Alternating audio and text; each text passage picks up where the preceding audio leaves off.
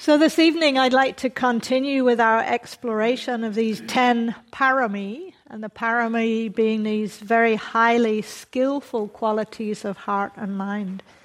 And they're qualities that powerfully support our meditation practice to deepen. And we've been moving through them quite quickly, but I plan to loop back to many of them in future talks. And as we've been discovering, each of these qualities is supported by all the others. In fact, they depend on each other to be true parami, spiritual powers, and not just a nice quality of character. And this might be especially true of this next parami, which is wisdom or panya. And it's wisdom that makes sure that all the other parami are guided in the right direction. So, for example, if you remember back to my first talk on the parami of generosity, there we want to bring awareness to the circumstances and the context of our giving, including our motivations, because it's all of that that makes sure it's a parami and not just a conventional offering of a donation. Or even worse, is become foolish generosity, so giving in a way that actually harms ourselves or maybe harms the other. So wisdom helps protect the parami um, and keep them in the right direction. Now, wisdom is really crucial for all of the parami. So you might wonder, like I did, well, why is it fourth on the list and not first? Because you, you know, in some ways, you'd think it surely it should be first. And I'll come back to that in a little while. But first, I'm going to kind of meander through some of these questions. And I want to again acknowledge that there's a significant difference between what the Buddha understood as wisdom and maybe some of our more mainstream understandings of what wisdom is. So, it's a very broad generalization. I think in mainstream society, wisdom is either conflated with factual knowledge, or it's seen as something lofty and remote, esoteric, unattainable. So we have that cliched image of the guru or the swami or the Zen hermit sitting alone on the mountainside, something removed and remote. And when I first started exploring these teachings, I still remember a single phrase in a Dharma book that I was reading, and it just lit up a lot of light bulbs for me. And that phrase was there's knowledge, and then there's understanding. And up until that point, I hadn't realized there was a difference. i had unconsciously assumed that being wise meant somehow cramming my mind with all of these facts and abstract concepts and then being able to argue with experts about whatever the topic was. But that statement, there is wisdom, sorry, there is knowledge, and then there's understanding. I realized that actually what I'd really been interested in was the knowledge, the understanding more than the knowledge. Does that distinction make sense to you? And that's not to say that knowledge isn't useful. Of course it is. But it's even more powerful if it's grounded in understanding. And what this is pointing to is that there are different levels or modes of wisdom. And importantly, that wisdom is available to every one of us. And for me, at least, this is another of the radical aspects of the Buddha's teachings. Wisdom is a quality that can be cultivated, it can be consciously developed and strengthened. And it's definitely a process. And one of the challenges of translating the Pali word panya as wisdom is that in English, wisdom is a noun, it's a static quality. And then we can tend to think it's something we either have or we don't. And there's a common belief that some people are just somehow born wise, and many others just aren't. so, speaking for myself, when I first heard these teachings that wisdom was something we can actually develop, I found it very inspiring and empowering. So, in English, wisdom is a noun, and it can sound like a fixed thing that we have to get. And this is what I used to think wisdom meant pumping all those facts into my brain, arranging them into complicated ideas. But by comparison, the Pali word panya more literally means to know correctly. To know correctly. So here it's a verb, it's not a noun. And to me, at least, trying to know something correctly seems more achievable than trying to be wise. Because knowing is something we can do, something we can train in. So, how do we do wisdom? How do we train ourselves in that discernment? Now, in the Buddha's teachings, there are three distinct stages or levels. The first is wisdom acquired through learning. And then there's wisdom acquired through reflection, and then wisdom acquired through meditation. And the first level, wisdom acquired through learning, is the understanding that comes from hearing the teachings, or reading books, or being given instructions by a teacher. And it's sometimes also known as borrowed understanding, because we get it from someone else, we get it from the outside. And while this level of wisdom can definitely inspire us to follow a spiritual path, in and of itself, it doesn't usually lead to deeper understanding and to freedom. Now, in the Zen tradition, these three levels of wisdom are seen as happening on three different levels of the body. So, the first level of understanding, the borrowed wisdom, is associated with the head, it's more of an intellectual knowledge, and it hasn't yet translated into wise action.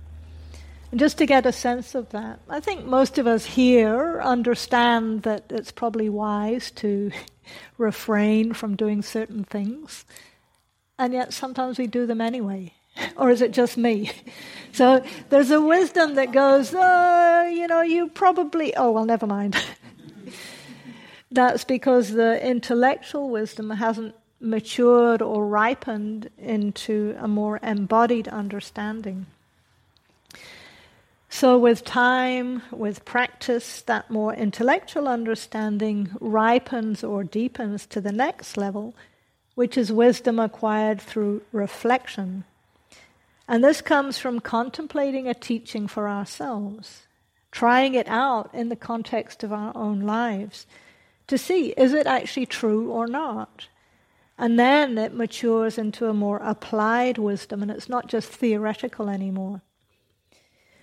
And just to say, especially I think in mainstream society, this level of understanding isn't so easy because we are so conditioned to value the intellect more than practical life experience. And again, in my own practice, it was quite a long time before I stopped listening to Dharma talks, especially on retreat, as if they were just high school classes of downloading information or as if they were kind of bedtime stories at the end of a long day of meditation practice.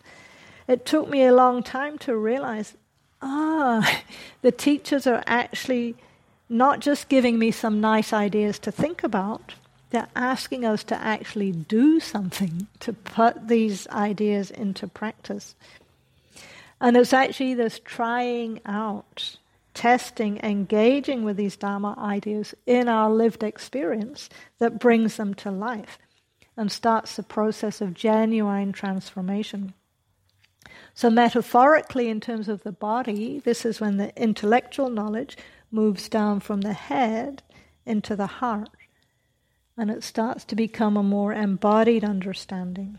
So now we're starting to live by that wisdom, and it starts to be expressed in our everyday lives. And because it's now in the heart, we could stretch the metaphor and say it has a little more warmth to it. It's not the cold, analytical, logical, rational wisdom that tends to come from book knowledge. But the process doesn't stop there as we continue exploring these teachings, particularly in the context of meditation, and particularly on retreat or when we're doing more intensive meditation, the mind can become incredibly still, quiet, clear. And then some of those deeper truths and understandings, those insights that the Dharma is pointing to, start to bubble up into our awareness and start to be fed back into how we live our lives. And so, this level of wisdom is in the Zen tradition, even further down the body, and it's in the gut, or you could say in the bones. Because in English, we talk about knowing something in our gut or knowing something in our bones. And both of these imply that that understanding is so fully embodied that it's no longer something we even have to think about. It's just a natural expression of who we are.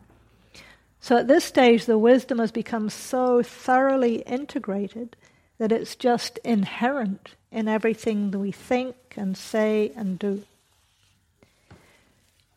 Now, hopefully, that's not sounding too lofty even at this point. I like to keep in mind that all of us here were already going through this process, or you wouldn't be here tonight. All of you already have some degree of wisdom that has brought you here and is developing. And I think it's important to reflect on all of us as significantly wiser than we were before we started exploring this path, before we started meditating. And for those of you who've been on retreat, I'm guessing, or done more intensive practice at home, not necessarily on retreat, you may have had an experience of, you know, just meditating and then suddenly, as they say in English, the penny drops and you go, oh, wow. Oh, that's what they mean by X. Wow, now I really get it. And then you carry on with your meditation practice. Maybe a few months go by, maybe a year goes by, and suddenly you go, wow, oh my goodness, that was nothing. Now I really understand it. This is amazing. What was I thinking? that now I've really got it. And then what happens? yes, couple of months, maybe a year later, we're on retreat or doing more intensive practice at home, and boom, whoa, far out. what was I thinking? What I saw before? That was nothing, but now I really, really get it. Anyone recognize anything like that? No, not yet. At some point, it will happen. But this is, this is the beginning of the process. Drop by drop, these things come in. And it's a sign that this process is developing of its own accord almost. So, just circling back to that point that in the Buddhist teachings, this wisdom is not something remote, lofty, esoteric, and inaccessible. It's intended to have immediate and practical benefits. And so I think actually this is why wisdom is the fourth parami, because it becomes after the first three, which are about how we live our lives. So remembering the first three are generosity, commitment to non harming or ethical conduct, and renunciation. Very good, renunciation. Usually people quietly forget about that one. so those three together, they're really inviting us to look at how we acting in the world, how we behaving, how we showing up. And when we pay close attention to that, when we develop them as parami, what we see we start to understand very directly is what kind of actions and behavior leads to harm for ourselves, for others, for the environment, and what kind of actions, behavior leads to happiness and are beneficial for ourselves, others, the environment. So, what we start to see in investigating our life like that is there's a very direct cause and effect relationship. And that motivates us to deepen our understanding even more because we've experienced the benefits that come from living with more care, more clarity, more consciousness. So there's a close connection between wisdom and this willingness to investigate, to examine, to look at what we're doing, why we're doing it, how we're doing it, and what the results of our actions are investigate are they beneficial or not. And again, another aspect of the Buddha's teachings that's radical is that we need to work this out for ourselves. There are guidelines that the Buddha offered, but there is no external authority or book of commandments or rules that tells us exactly what to do in every situation. So, this wisdom has to be developed internally in every one of us through testing out these teachings in our own lives.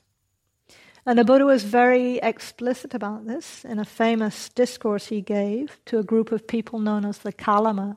Any of you know that sutta? Kalama Sutta? Yeah, a few. It's quite a famous one because it really appeals to Western individualism.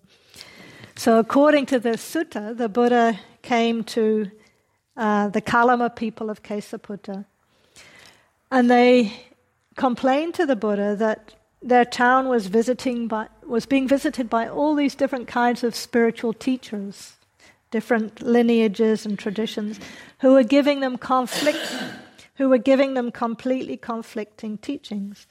And the Kalamas complained that these teachers expound and glorify their own doctrines. But as for the doctrines of others, they deprecate them, revile them, show contempt for them, and disparage them. And then other Brahmins and contemplatives come to Kesaputta, and they expound and glorify their own doctrines. But again, as for the doctrines of others, they deprecate them, revile them, show contempt for them, disparage them. And they leave us absolutely uncertain and in doubt. Which of these venerable Brahmins and contemplatives are speaking the truth, and which ones are lying?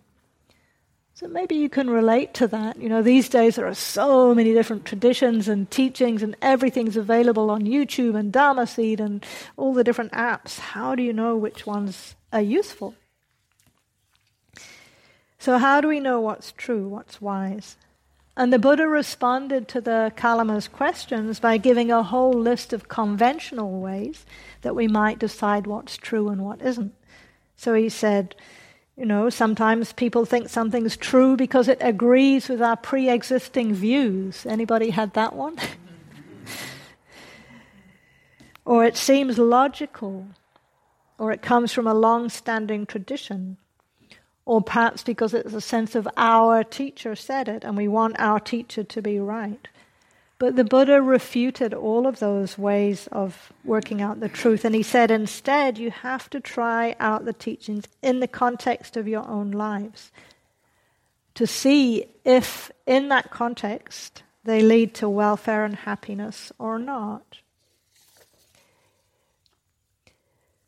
So he said, don't go by reports, by legend, by tradition, by scripture, by logical conjecture, by inference, by analogies, by agreement through pondering of views, by probability or by the thought, this contemplative is our teacher. When you know for yourselves that these qualities are unskillful, these qualities are blameworthy, these qualities are criticized by the wise, and these qualities, when adopted and carried out, lead to harm and suffering, then you should abandon them. But when you know for yourselves that these qualities are skillful, blameless, praised by the wise, these qualities, when adopted and carried out, lead to welfare and to happiness, then you should enter and remain in them. So, this is a well known sutta because, as I said, it's reassuring for people who are steeped in very individualistic values that we're just invited to find out for ourselves how to practice. But what's sometimes overlooked is this reference to the wise. It says, when we know that these teachings are praised by the wise, then we can follow them. So there is a safeguard. It's not just working out, oh, this feels good, I think I'll go there we do have some reference point to people who have more understanding than us. And that's why connecting with a Sangha, with a community like this, and developing wise friends and having contact with teachers is emphasized all through the teachings. So we don't just go with the flow of mainstream values, but we really search and work out for ourselves is this leading to my welfare and happiness or not? And if it is, go ahead. So again, the emphasis here is on investigation, not just being told what to do and sort of blindly doing it. And in the Buddhist teachings, this investigation is incredibly comprehensive, holistic. So there's a powerful discourse where the Buddha's talking to his own son, Rahula, who he had ordained as a, a monastic. And the backstory is that apparently Rahula had deliberately told a lie. And so the Buddha asked to speak with him and was giving him some pretty detailed instructions on how to kind of clean up his act, so to speak. And he begins by using the analogy of a mirror. What do you think, Rahula? What is a mirror for? For reflection, sir. In the same way, Rahula, bodily actions, verbal actions, and mental actions are to be done with repeated reflection. And then he goes on to encourage Rahula to reflect on anything he's about to do before he actually does it. So he says, whenever you want to do a bodily action, you should reflect on it. This bodily action I want to do, would it lead to self affliction, to the affliction of others, or to both? Would it be an unskillful bodily action with painful consequences, painful results? If on reflection you know that it would lead to self affliction, to the affliction of others, or to both, it would be an unskillful bodily action with painful consequences, painful results, then any bodily action of that sort is absolutely unfit for you to do. But if on reflection you realize it would not cause affliction, it will be a skillful bodily action with pleasant consequences and pleasant results, then any bodily action of that sort is fit for you to do. Then he goes on and says exactly the same thing in relation to actions of speech and actions of mind. And then he goes through while you're doing those things, and then he goes through again after you have done them. And so, if the action ended up causing harm, then it needs to be acknowledged and a commitment made to not doing it and not doing it again in the future. But if the action didn't cause any harm, then it was a skillful bodily action with pleasant consequences, pleasant results. Then you should stay mentally refreshed and joyful, training day and night in skillful mental qualities. So there's happiness that comes from all of that.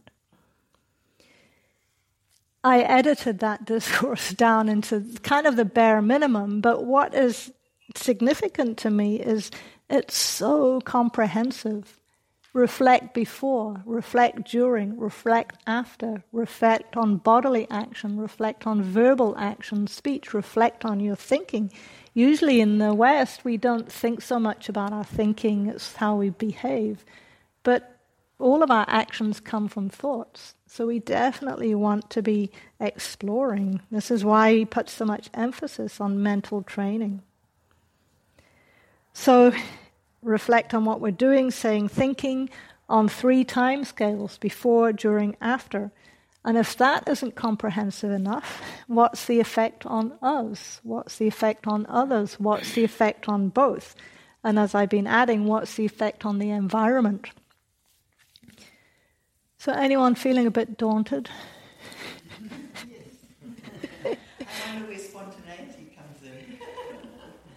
Well, I would say when wisdom is fully embodied, anything we do is emerging spontaneously from that intuitive embodied wisdom.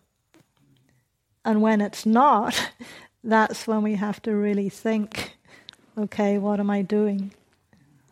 So I'll just bracket that as a, a, t- a temporary response.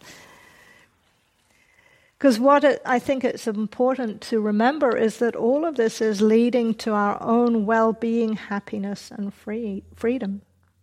And when we investigate with clear seeing, with wisdom, we start to recognize that wherever we want to hide, wherever we don't really want to look, wherever we tend to shut down, wherever we want to stay cozily in our comfort zones, that's often where harm is being done to ourselves, to others, to the environment. It might be a more insidious kind of harm, like the infamous frog in boiling water syndrome, but it's still suffering. And if we have some commitment to waking up and seeing clearly, to living with more wisdom and compassion, we need to bring all 10 of these parami together. So it strengthens our capacity to do that. So if you're feeling a little like, whoa, that's a, a tall order, as well as bringing in wisdom, we might need to bring in the parami of resolve or determination, which includes courage. We might need to bring in the parami of kindness, metta, for ourselves and for others as we struggle with these challenges of being human. We might need to bring in the parami of patience, understanding that this is a gradual process, a gradual training. And we might need to bring in the parami of equanimity, that acceptance and profound steadiness that keeps us on course, even through the ups and downs and the success and failure. So hopefully that's encouraging to recognize this is a gradual, organic unfolding. And as I keep emphasizing for every one of us here, this process has already begun. And hopefully, I think all of you are already seeing those many benefits. So I think that's probably enough for now, because I'd really like to hear from all of you how you all are already experiencing the benefits of wisdom. So thank you for your attention. Okay.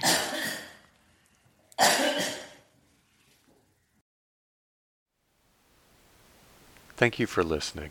To learn how you can support the teachers and Dharma Seed, please visit dharmaseed.org slash donate.